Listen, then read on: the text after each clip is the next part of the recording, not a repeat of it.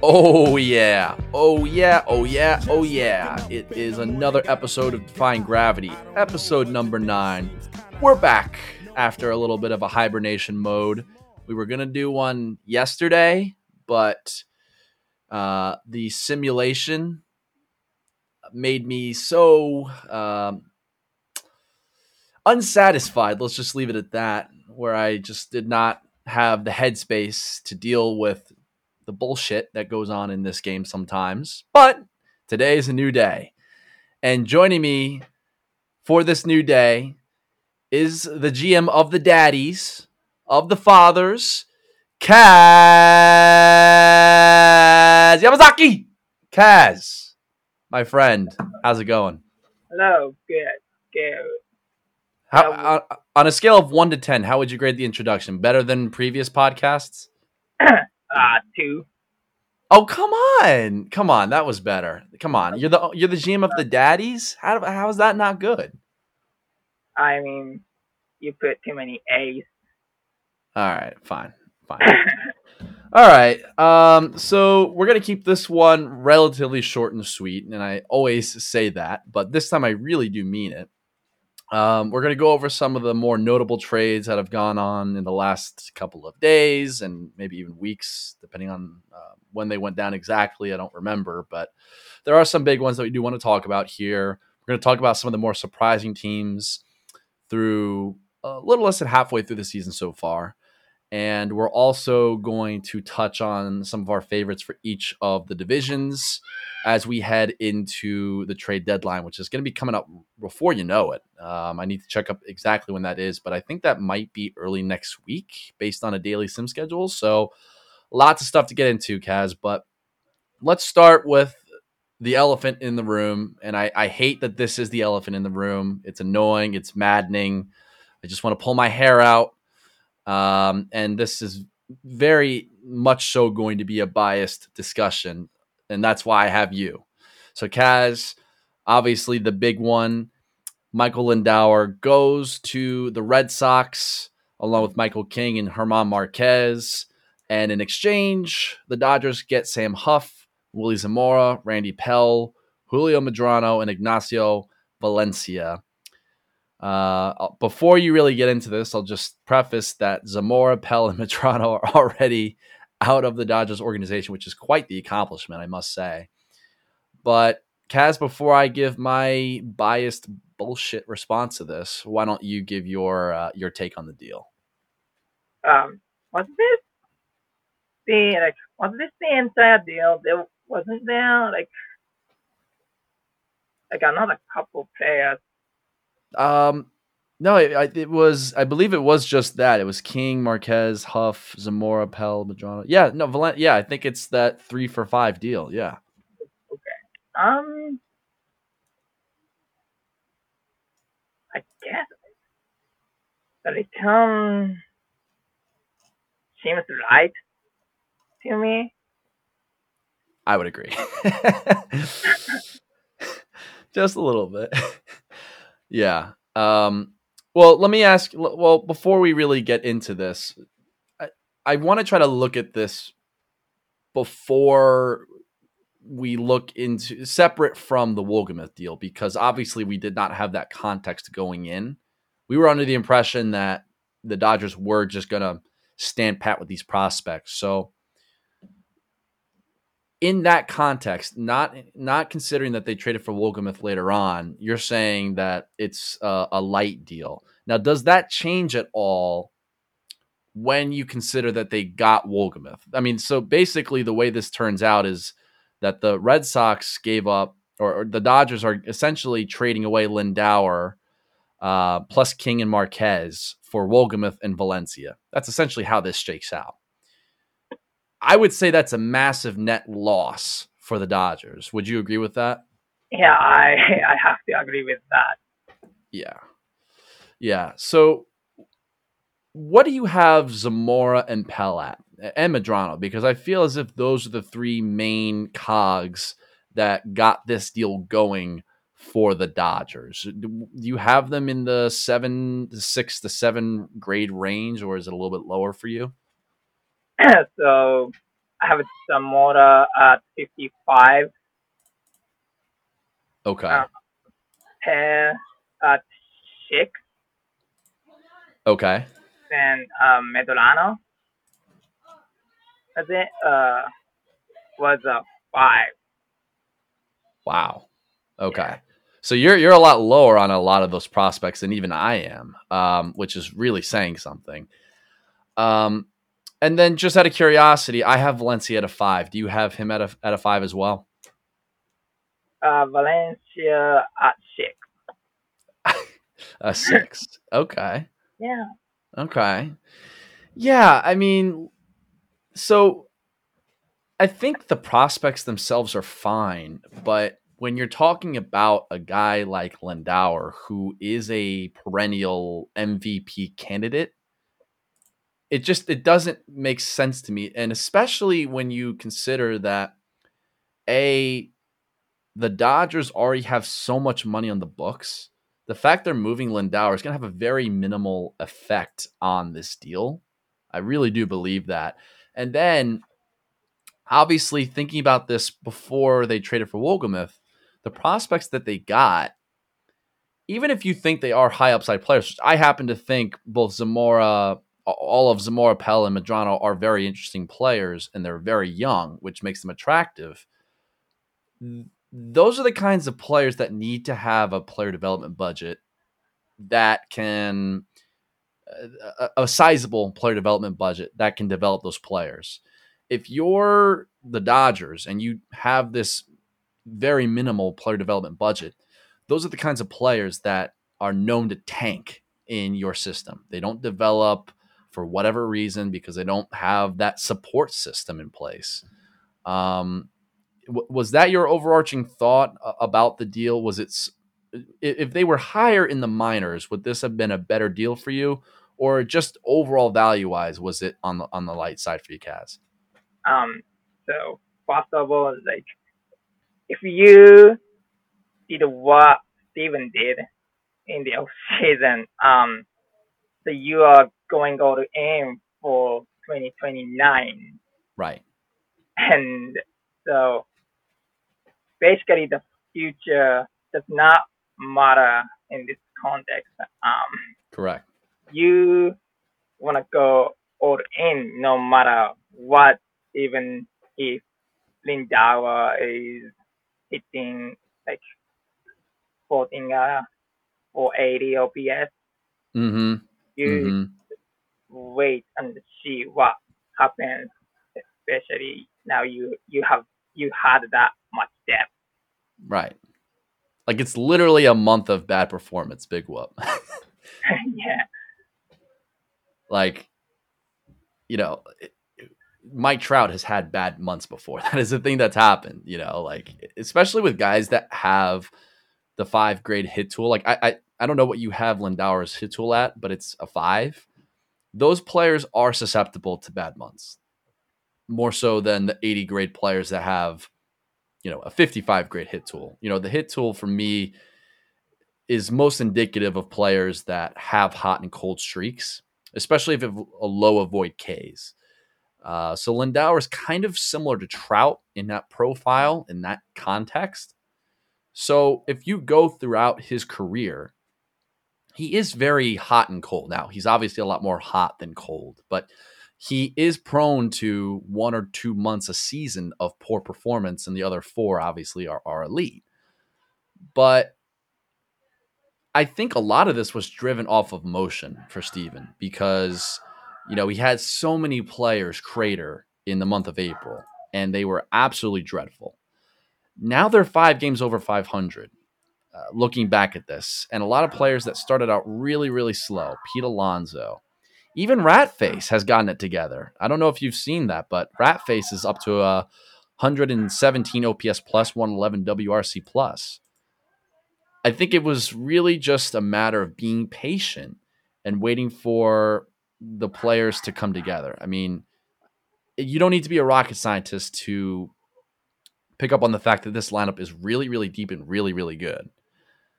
And I just think it's a shame because, like I said before, they're in so much of a financial hole that it really does nothing to free up their books whatsoever. And the prospects they're getting are not going to be able to develop in that system. And they just essentially gave up a big bat in their lineup while they're already struggling. So any gains that your players make in the month of May onward are going to be lessened because you have one less impact bat in the lineup. Now, we can shift over to the Red Sox side of this before we get into the subsequent trade the Dodgers made for Wolgemuth. Look, I think the Red Sox are that pesky little peasant that just finds treasure in the ground sometimes, right? And they just so happened to get these prospects because they made one really big trade with Minnesota. Minnesota went all in, and I give credit to Tyler for the trade that he made. He did an excellent job getting full value for Syndergaard. Even though he fully retained him, it was a very good value for him.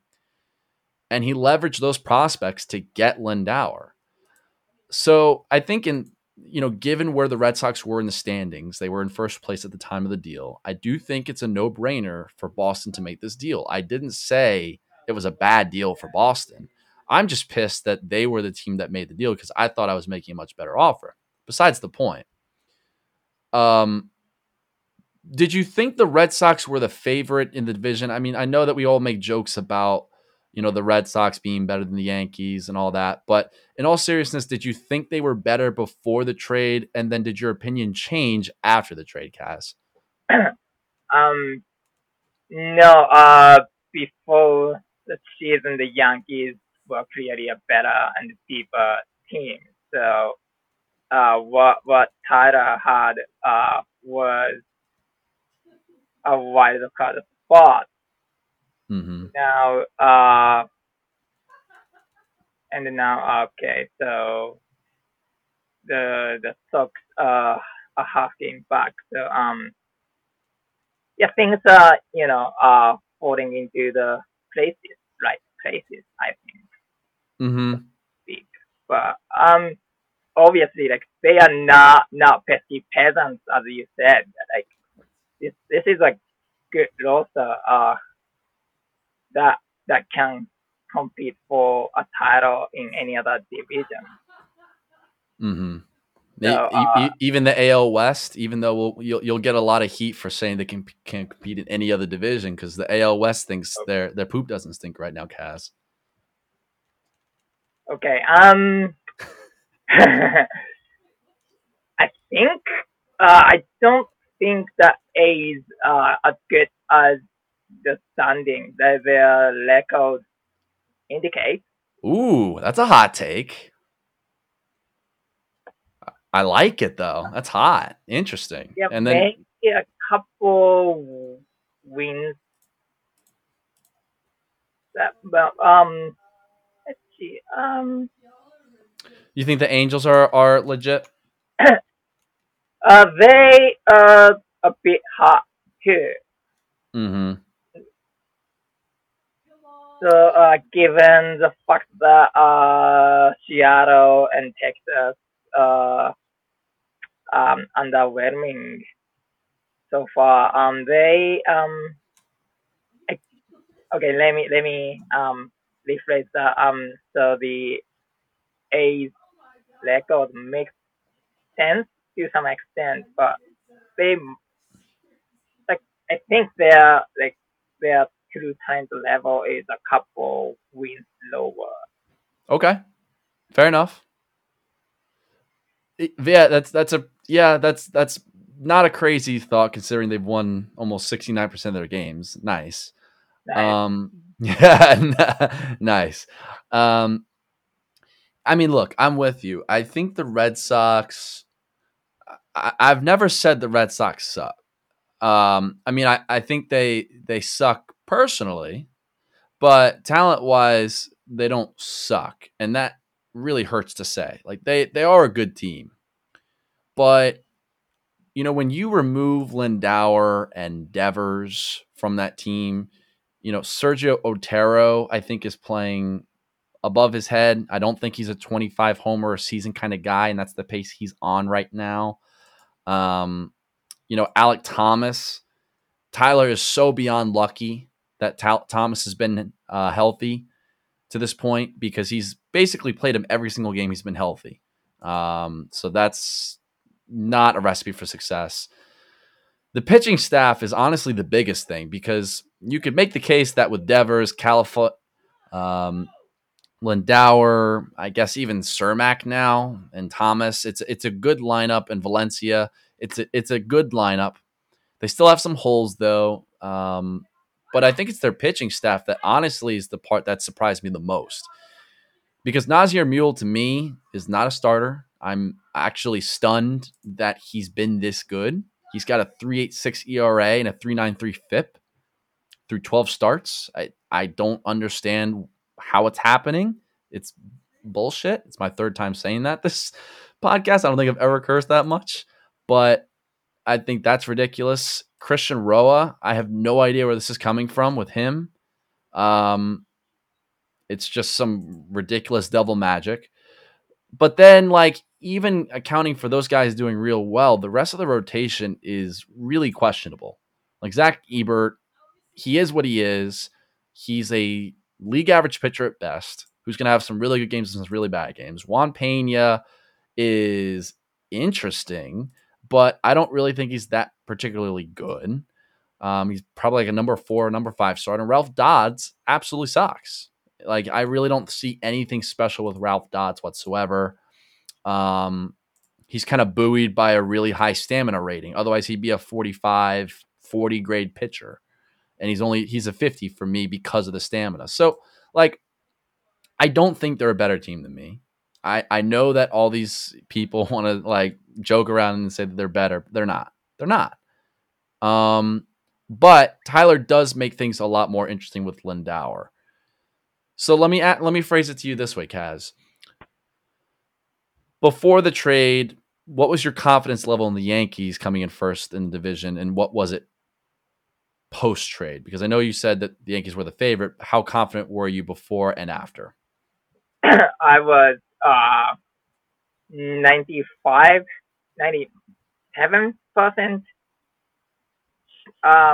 confident in the Yankees winning the division. Mm-hmm.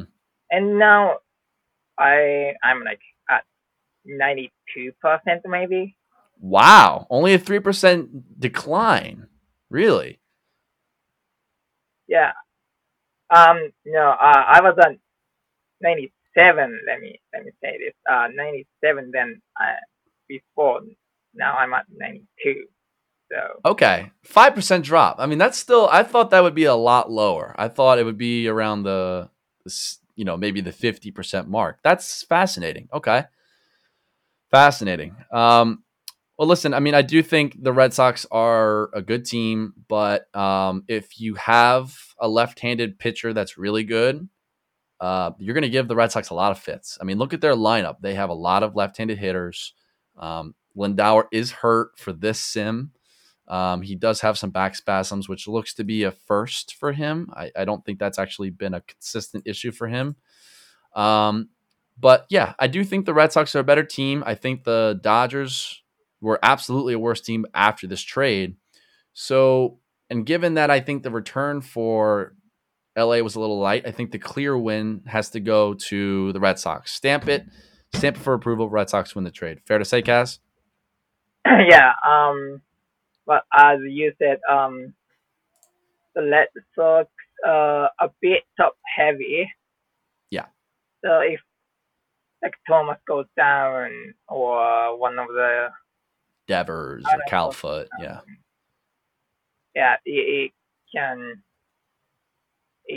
they can collapse fast. Yeah. Listen, you're preaching to the choir. You're preaching from the pulpit there, Kaz.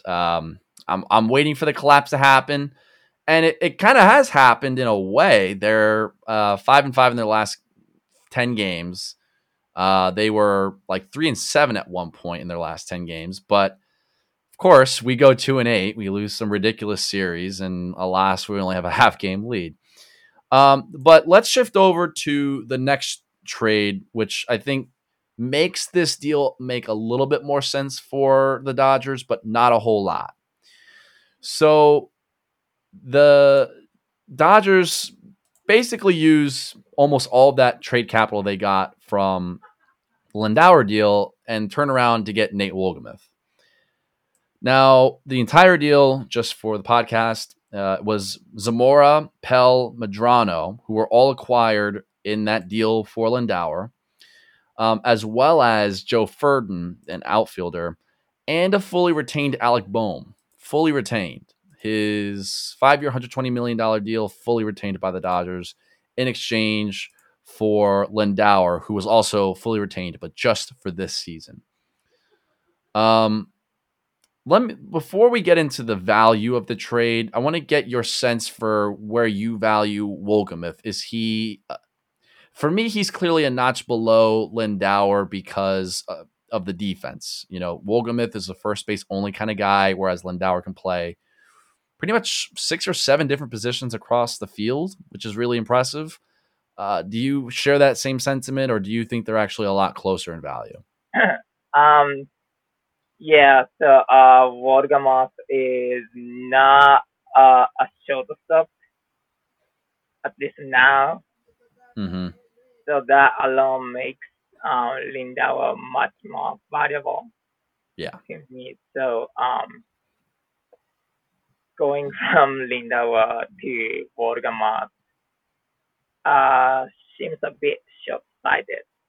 Yeah. Yeah. You're really nice about it, Kaz. Yeah, I don't understand this at all from Steven's standpoint. I mean, look, I'm happy. Like, I made this trade. I'm very happy. Look, Nate Wolgemuth is a high-impact hitter. He's absolutely a difference maker with the bat. He has been a silver slugger. He's a 2-time All-Star. He had a 141 WRC plus last year. But that was in Yankee Stadium. And now that he's moving over to the Dodgers, you know, it's actually quite a hitter-friendly ballpark in terms of home runs for right-handed hitters. So it's really not that big of a difference for Wolgemuth in that sense. But like you said, the issue here is that he is a first base only, and he's not a very good first baseman, might I add. In fact, Alec Boehm is a far superior defensive first baseman than Wolgemuth is, even at 32 years old. I thought Boehm and Wolgemuth, when you factor in that both are fully retained, was pretty close in and of itself. But then you add in Zamora, Pell, Medrano, and you know we went over all those grades, and then Joe Ferdin, and it's just it makes like. You would think that a trade that's made subsequently with a lot of players that you previously acquired, you would think that it would start to make more sense, but I feel as if I'm even more confused afterwards as to what the Dodgers are doing. Because now they don't have a farm system. They went from having a pretty good one to a pretty non-existent one. And they got worse. And to keep in mind that Wolgemuth does not have a contract extension, whereas Lindauer does. And it's a very team-friendly deal. He's going to be making at most $26 million through the 2036 season. Wolgemuth still needs a long-term contract extension. I'm just going to tell you right now that that contract extension is going to be a lot more expensive than the one that Lindauer signed. So, Kaz, help me make sense of it if there is any sense to be made. I cannot help you with that. Like you said, like wouldn't Steven be having better off with Boehm, just keeping Boehm? Mm-hmm. And like this deal would have made sense if Boehm was not retained. Old, or maybe like 20-25% between. Right. Yeah. Exactly. It's Steven is how do I say this? Steven is gonna Steven. This is what he does. He hinted at this in the article. He does it for entertainment value as much as he does for his team. But you know what's the best form of entertainment? How about some championship rings? That's the best form of entertainment. Boom. I cannot agree more than that. That statement. Absolutely. What's that saying? There was this guy on Sirius XM radio. I forgot who it was, but his thing is prospects are cool, parades are cooler, and I'm just like, absolutely, man, absolutely. Speaking of, I think I'm gonna probably do some type of like championship World Series ring thing. Oh, go ahead, Kaz. Go ahead. Can I sum up this entire Lindauer Wolgemuth poem? Please do. Craig over the tweet.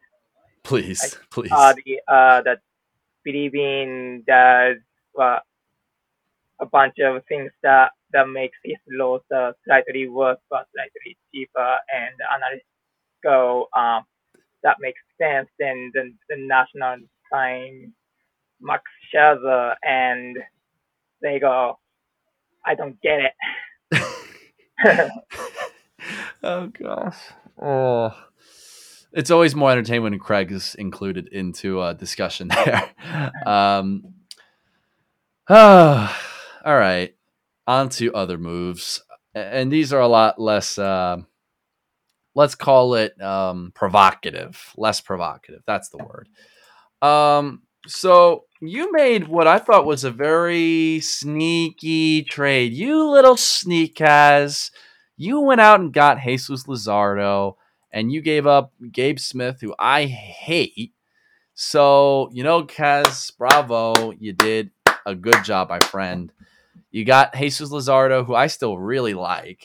And I was approached by Grant about Luzardo, and I really didn't have a need for him, especially when Luzardo was making all that money and Seattle wasn't willing to retain. You know, that was the complicated aspect of it. You know, if he was making the minimum, I would have signed up. Absolutely.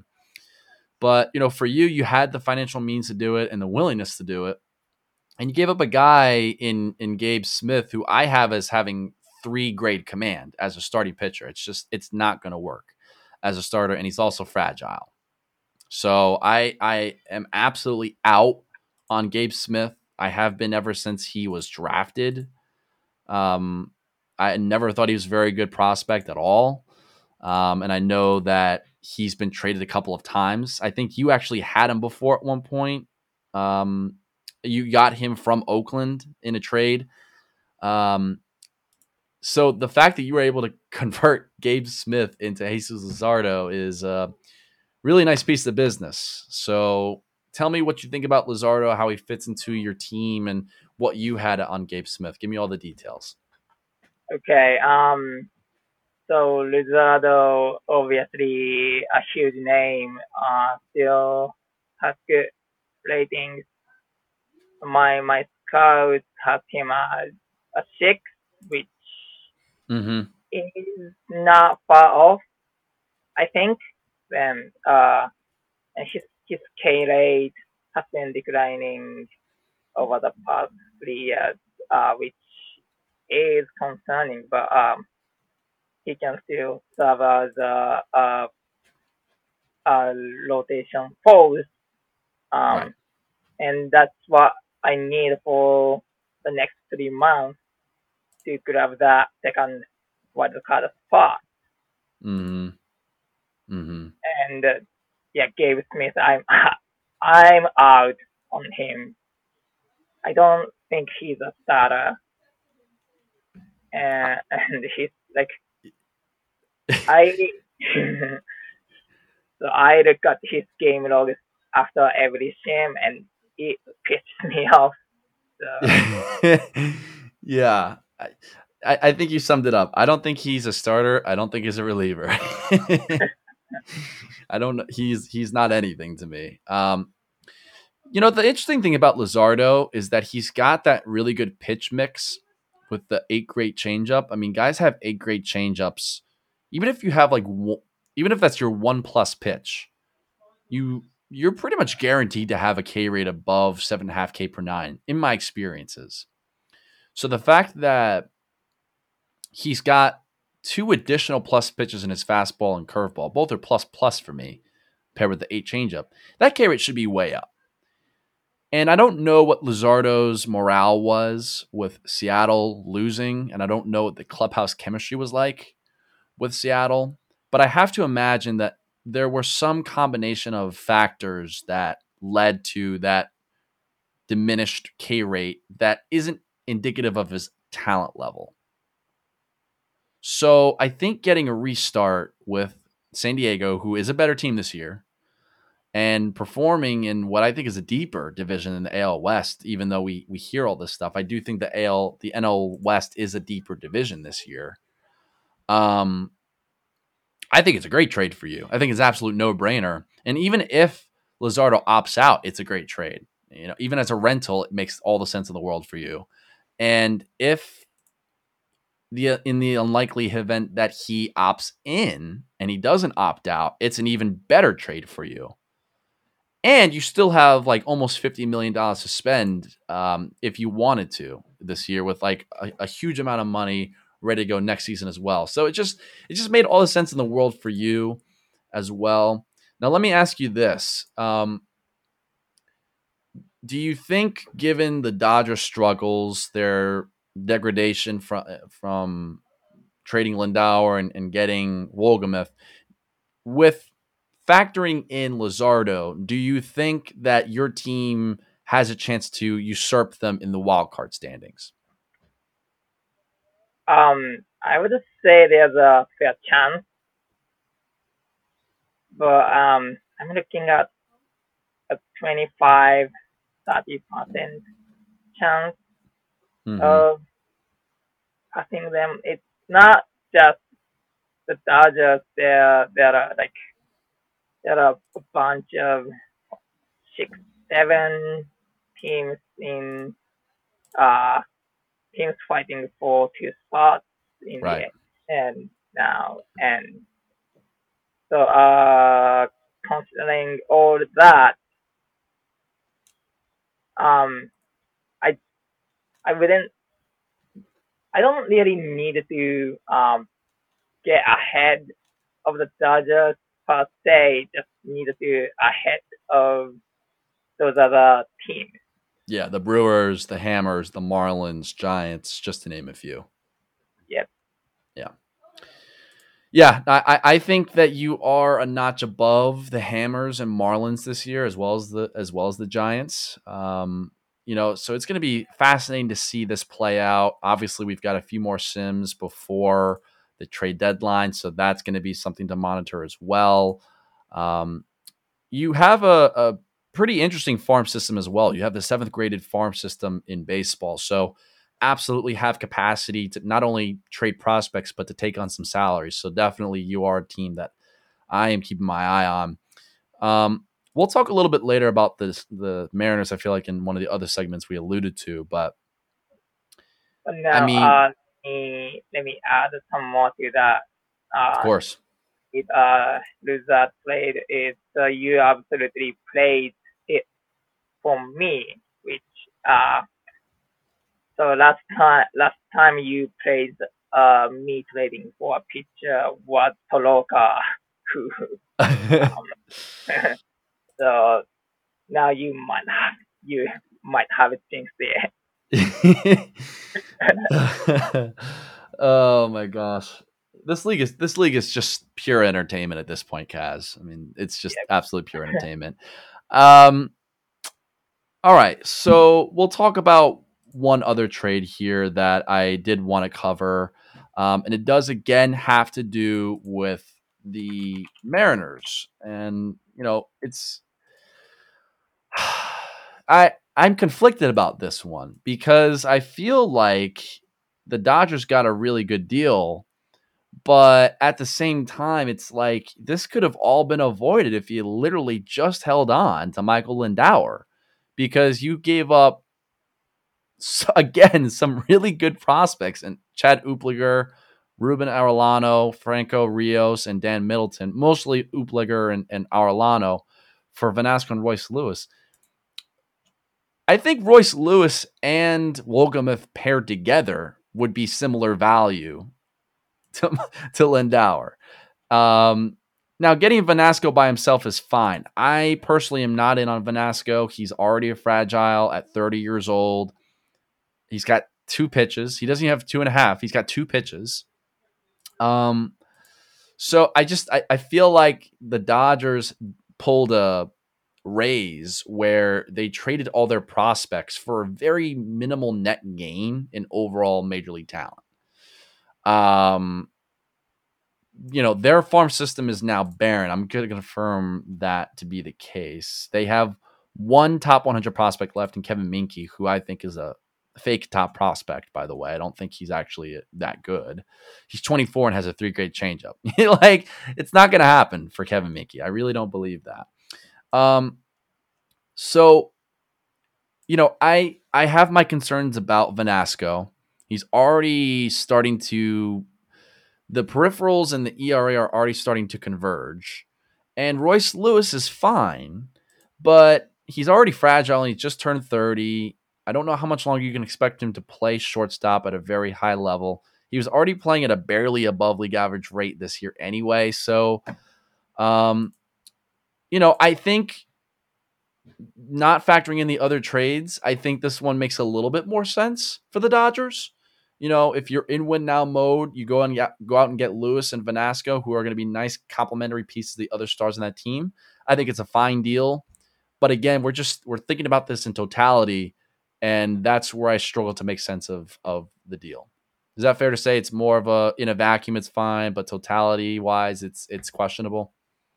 Yeah, I agree with that 100%. I get... what you have to do and how to do, and but yeah, like you said, just you should have just held on to Lindauer. You literally just could have held on to Lindauer. Yes. Yeah. Yeah. All you need is just a little patience. Copyright Guns and Roses. Yeah, absolutely. Do you remember if we had started Daily Sims when Lindauer was dealt or not? Do you remember? I don't remember if that had happened yet. Like 2, 3 Sims after. Oh, okay. I think it was through 2 or 3 Sims. Okay.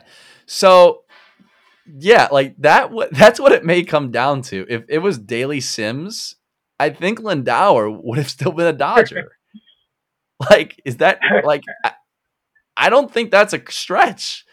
It's going into that impatience thing that you alluded to, and the best teams in this league. I'm just gonna say who I think are the best GMs. Right, Luke, Matt. There's so many other good GMs. I think Grant's a great GM. Seth, right. There's a lot of really good ones. The best teams, it's broken down into 3 categories. They're patient. They know when to say no to deals. And they spend a lot in player development scouting. Steven doesn't do any of those things. Now, I think he's a good GM, though. But he's a good GM in a very different way from some of the other good GMs. He's a rule bender. He's an airbender. We're going to call him... You know what? I think the title of this show, Kaz, how about Steven Coelho Avatar, Airbender? You like that one? Okay. I think so, even though I don't get the reference. It's Avatar, the animated show. Oh, no, I've never seen that one. Oh, Kaz, you need to. Great show. Movie, not so great. The live action, I do not recommend, but the animated show, fantastic. So that's the show now. That's it. Steven Coelho, Avatar Airbender, or maybe just Steven Coelho Airbender, whatever. Yeah, so... listen, I think the Dodgers have a shot with the NL West to win. And maybe we can actually get into our next segment here. Because, you know, I think the deal, just to sum up that other deal, I think. Can I say something about something before moving on? Absolutely. So I think you said earlier, Steven provides entertainment value. And so you described, you said Luke, Matt, a good GM, but so that's kind of like being patient and spending on scouting and development is kind of boring. Mm-hmm. So Steven provides entertainment value, and maybe that's what all matters in this league. So from that point, Steven might be the best GM. He might be the number one GM. Yes. Oh man, we need to get Steven a small market team. That's all we got to do. We got to ban him from the Dodgers. We got to give him like the Rays or. Oh God, no! That means Noah Crony would be the Dodgers. Oh God, no! Never mind. I didn't say that. Give him the Marlins and give Ben the Dodgers or something like that. All right. So I was going to talk about the standings. We can start with the NL West, but real quick, I do want to touch on this deal for the Mariners. I'm going to talk about them in a second here, about one of the most underperforming teams. Hint, hint, they are my biggest underperforming team of the season. I frankly have no idea what happened there. But trading away Vanasco, who I think is on his way down and like very clearly on his way down, and trading away Royce Lewis, who, yeah, he's a captain. He's a good defender, or I'll just say above average at this point. He's already fully retained, so it doesn't really impact their books. I think it's a great deal for them because I think Upliker is the truth. I think Upliker is awesome. I think Arellano is awesome. I've been trying to get both multiple times from Steve, and it did not work. I do worry about Upliker's changeup. I think it's only average at best, but he's a very fine prospect in every other way. He's a left-handed pitcher with very minimal splits for me, and he's going to be a ground ball machine in Seattle. So I really, really, really like him. I think Arellano could be a real impact hitter with a plus hit tool, plus power tool, no real splits either way. And I think he could be a very good defensive first baseman as well. So I think great value for the Mariners. I think a clear win for them, and it might be a win for the Dodgers. It might be one of those mutually beneficial deals, Kaz, in the end, right? Yeah. And so trading away all the players makes sense for Grand, because at this point the Mariners have no shot. So moving short-term pieces absolutely makes sense, and they got a deep farm system. Yes. Now features Jake Criscolo. Yeah, I know. That's the craziest part. I believe Criscolo was, I want to say he was draft pick of Jarrett, right? Yeah. It was a Jarrett pick. Wow, I didn't even know Criscolo was picked in the first round the year prior and didn't sign. Wow. Criscolo failed to sign as a high schooler with the Spiders, the Guardians now. He failed to sign with the Tigers last year, and he failed to sign with the Hammers this year. That might very well be the first player I've ever seen who failed to sign 3 consecutive times he was drafted. That is nuts. Wow. But yeah, Criscolo to me is a fake ace prospect. You're going to hear that a lot. He literally has 2 pitches. He has a screwball, which is fun. He's got a fastball. But the splitter, curveball, changeup, they're all below average. The command's going to be below average. and he's got a really horrible personality. So yeah, he's a piece of crap. So I think the stamina grade, you know, as we've discovered in the past, Andy Mosseri is a example of another guy who's really inflated by a high stamina rating, high hold runner rating. Criscolo is fine, but you know, again, he's just a piece of the puzzle with the Mariners, and he does boost their farm system, if nothing more than just trade value that you can include in some deal. So definitely like what the Mariners have done given their underperformance. And I do think it's a good deal for them. So I won't touch on them that much, but they are my team that I have picked as the team that's underperformed the most given the expectations. I was thinking about the Royals here, but you know, I saw this coming with the Royals this year. Adell has really not been a Joe Adell type of impact player that he was earlier in his career. And Bobby Witt Jr. went from like a 6th grade hit tool to a 45 in the span of a season, which is just nuts. And again, philosophically speaking, when you go reliever in the first round for like 4 or 5 consecutive years, yeah, your farm's going to take a hit. So they're not taking in these impact hitters that could replenish this lineup. It's all based in relievers. And now we're seeing a lot of those relievers that were taken on early in this regime's existence. You see them trying to trade them, and they might get a 6th grade prospect, if that, you know? So it's disappointing for the Royals. I don't really know where they go from here. I don't know what you do with Bobby Witt Jr. I think you clearly trade Joe Adell, and I honestly would trade Bobby Whalen. I know he's just coming into his own, but he's already 28. He's already reached arbitration, and you know, honestly, I do think it's time for a full rebuild in Kansas City. I really don't think there's that many impact players in Kansas City that are worth building around. What do you think, Kaz? Yeah, like you said, it will be a long road ahead to building back up. Right. It's like where the real life Royals were in 2018. Yeah, pretty much.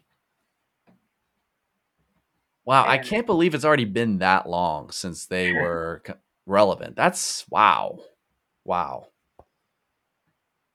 That's nuts. That's 5 seasons. Wow, that's gone by really quick. They've been bad for 5 seasons. It's kind of hard to fathom. But did you have someone else as your most underperforming team? I'm curious what you think is the most underperforming squad this year, Kaz. Like in the vacuum, maybe Colorado? Ooh, that's an interesting one. Yeah, that's. I could see it. I absolutely could see it. I mean, I kind of expected them to take a step back. I mean, well, first off, you have to keep in mind, like, look at their lineup. It's kind of like the Red Sox. I'm not saying talent wise, but construction wise, they have 7 lefties in their lineup. So they're already at a massive disadvantage when playing against lefties. But a lot of the guys that they have aren't necessarily that elite against righties either. Like they don't have positive splits against righties. So, you know, I don't really see it with this team. I think I expected them to definitely take a step back. I thought the Diamondbacks, the Dodgers, and the Giants were better. And I thought it was a debate between you and the Rockies. But they just have absolutely no pitching to speak of whatsoever. You know, Chris Hall is a reliever. I mean, he's basically Ricky Venasco, but a poor man's Ricky Venasco. You know, Juan Gil is kind of a zero. Mike Conti is the only guy that's interesting in that rotation for me. Have you looked at Cole Henry number? Oh my God. It's awful. Absolutely. Just terrible. Like, I didn't understand the fit at the time because I know he was traded from Oakland, and Oakland's a pitcher-friendly ballpark, and I figured, okay, Cole Henry will do well there. And then when I saw he was traded to the Rockies, Coors Field has broken Cole Henry. Cole Henry is broke. It's just, like, when you have bad movement, and it's not even bad, but when you have 5-grade movement in Colorado, that's like the equivalent of like a 35-grade movement anywhere else. You're just asking for it there. Giving up 3, giving up 9. That's nuts. And it's not even just that. It's the 1.7 whip too. That's just like, that's incredible, honestly. This team is a really bad defensive team. They're last in the NL in defensive efficiency. They're last in bullpen ERA. They're 12th in team FIP, which is ballpark adjusted. The part that's really damning, though, is they're 12th in runs scored. And when you play half your games at Coors, you have to have a higher run scored. They're 13th in home runs. That's nuts. That's absolutely insane.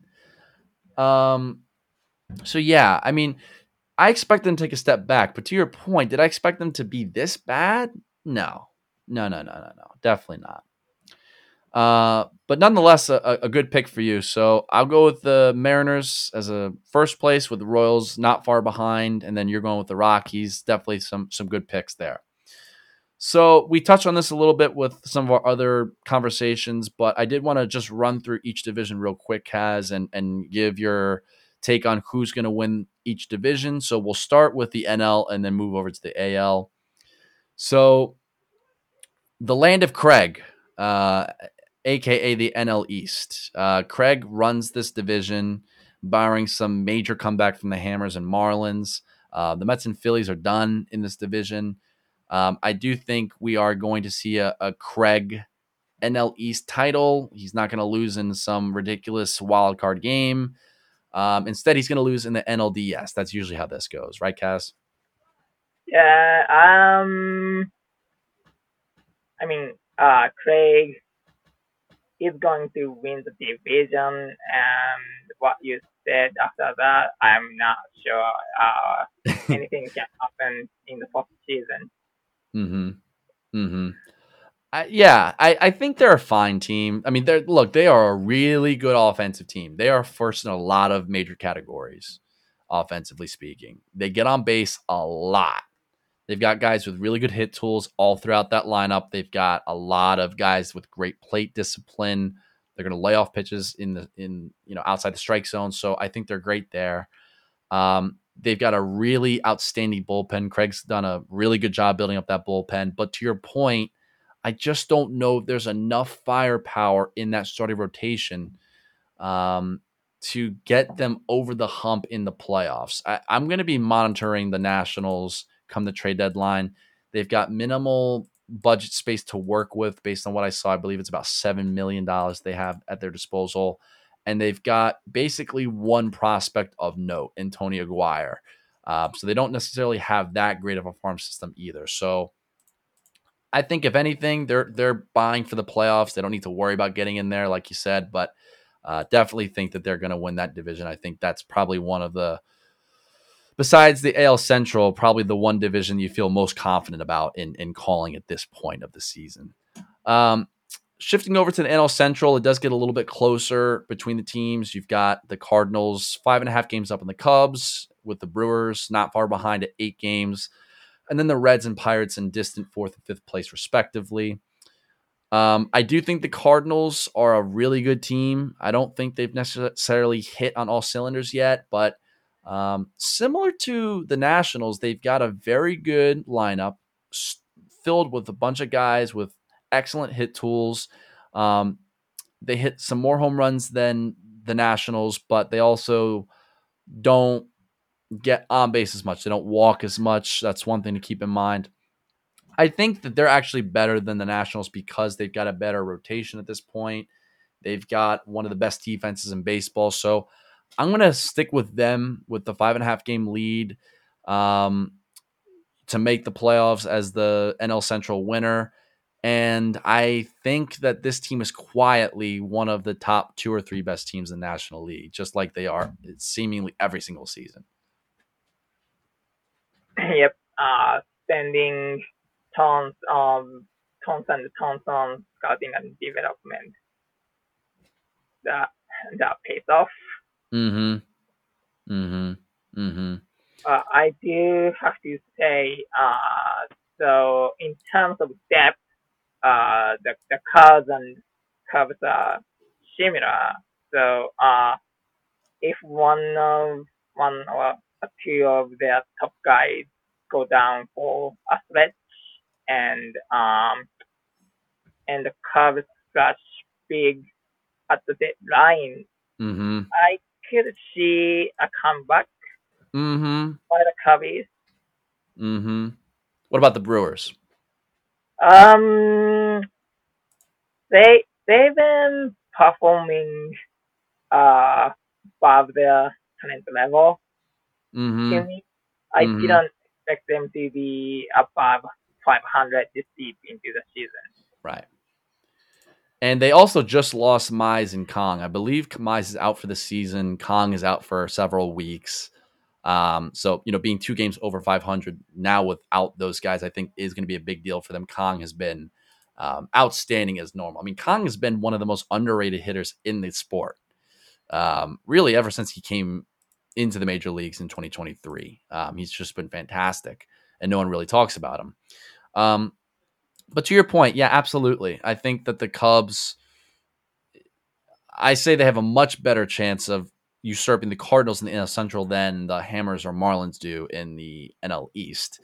I would still put that probability at about 15 to 20% at this point. I don't think it's, you know, that likely, but to your point, you know, obviously I think better odds than the other teams in the NL East. All right. So shifting over to the NL West real quick. I do think this is the Diamondbacks division to lose. I say it that way because they did lose Bobby Whalen, who is going to be out for a while. They do have some other injuries. Mike Sykes was going to be, I think, a pretty interesting part of this team. They lost him for the entire season. They're without Jose Contreras, who's probably one of, if not the best defender at shortstop in the game. So they do have some injuries right now, but Whalen will be back in a couple of weeks. So if they can just hold firm, if they can hold the line until Whalen comes back and maintain, you know, at least a 7-game lead with the lineup that they have, I don't think there's any doubt they're going to hold on to this division. Is that fair to say? Yeah. Yeah. The pitching staff is one of the best in the entire league. Yeah. Quietly, too. Yeah. It's got the number 1 starters ERA in baseball. It's a 3.66 ERA. They're first in overall team FIP of 3.39, which is just outstanding. And they strike out a lot of guys. So that subpar defense, the 10th most defensive efficient team in the National League, it doesn't matter as much because they just strike out dudes. So, you know, I love their team, and I think they're a very deep team as well. Like, they've got I think a bunch of guys that they could call upon in the minor leagues, especially relievers or just general pitchers. They could start or be relievers. They have a bunch of guys that they could call upon to make an impact in the major leagues. So really do like the Diamondbacks, but all that to say, I do think there's a very strong possibility that the 2 wildcard teams I think there's a very strong possibility that 2 of the wildcard teams from the National League are both NL West teams. If that's you and the Dodgers or you and the Giants, like it really wouldn't shock me. So I do think this is the best division in baseball just from a pure parity standpoint. So I do want to preface by saying that. All right. AL East. We don't really need to go over that. I mean, we talked about it before. I think we're gonna stay in first place, but you know, Tyler has, you know, gone to bed with this game engine. He's the luckiest team by Pythag in baseball right now at +5. Just complete bullshit. And the fact that he's +5 with most of his stars healthy outside of Musgrove and I guess Lindauer for this one sim. And the fact he still can't overtake me, it's not happening. It's not happening. I'm not allowing it to happen. If he somehow has the lead over me come the deadline, I will make him pay for it. It's that simple. So I think I'm going to stay in first place. But not because he's more talented, but just because this game is rigged, I think Tyler at least has a chance. And that's horrifying to me. But Tyler doesn't have the prospect chapter to add on to that major league roster. True. And he also really doesn't have any money to spend this season. So if he does get somebody, it's going to have to be someone that's either making the league minimum or someone that's fully retained. So... he does have that one blue chip prospect, though. He does have Jose Vasquez, which could get you a lot, a really, really good player, I feel like. So I'm not going to count Tyler out. It hurts to even say that, but it is what it is. AL Central, we really don't need to discuss this division. It is the most lopsided division in baseball. It's the worst division in baseball by a country mile. The Twins are a World Series favorite. There's really nothing more that needs to be said. Fair to say? Yep. All right. AL West. I know you think the Athletics are overperforming. I would say I would agree. It's only a minor overperformance at this point. I think you also mentioned that, so I'm in agreement with you on that one. But I think there's a case that it's either the Athletics or Twins are the best team in baseball right now. So I don't think the Angels or Astros are going to catch up to them. And we already know the Mariners and Rangers are out of playoff contention at this point. But I do think there's a case. Athletics or Twins, best team in the AL. Yep. And how are the Angels pulling this off? I still don't get it. Dave has gone to bed with this game engine, just like Tyler has. They're just holding hands, singing "Kumbaya" down the sunny road into OTP Wonderland. That's what this is. They're living in fairy tale land. They're trying to bring this dream, this facade, into real life, where the Yankees and Twins and Athletics are clearly superior to each of them. Now, look. In all seriousness, though. I do think the Angels are a little disrespected. I do think they are a good team. They've got a deceptively good lineup. And their lineup wasn't that great last year, but it's taken steps forward thanks to guys like Chris Griggs, who has really, really stepped up this year. Jose Dominguez has been great for them. And then you factor in that Nolan Arenado is still, basically a league average bat with Gold Glove defense at third base. You've got Bill Gracia, who I don't understand how he's doing this. He's one of those guys that is significantly overperformed. And then Steve Nitsch, who's in a lot of ways a poor man's Steven Hrusich. I mean, it's crazy to think the Angels had two of those guys on their team at once at one point. And then Israel Batista, another guy who has, filled in admirably for the Angels. I do think it's a team that has overperformed. I want to just preface by saying that. I think their starting rotation has absolutely overperformed. Shane Bieber through 6 starts has been really, really good.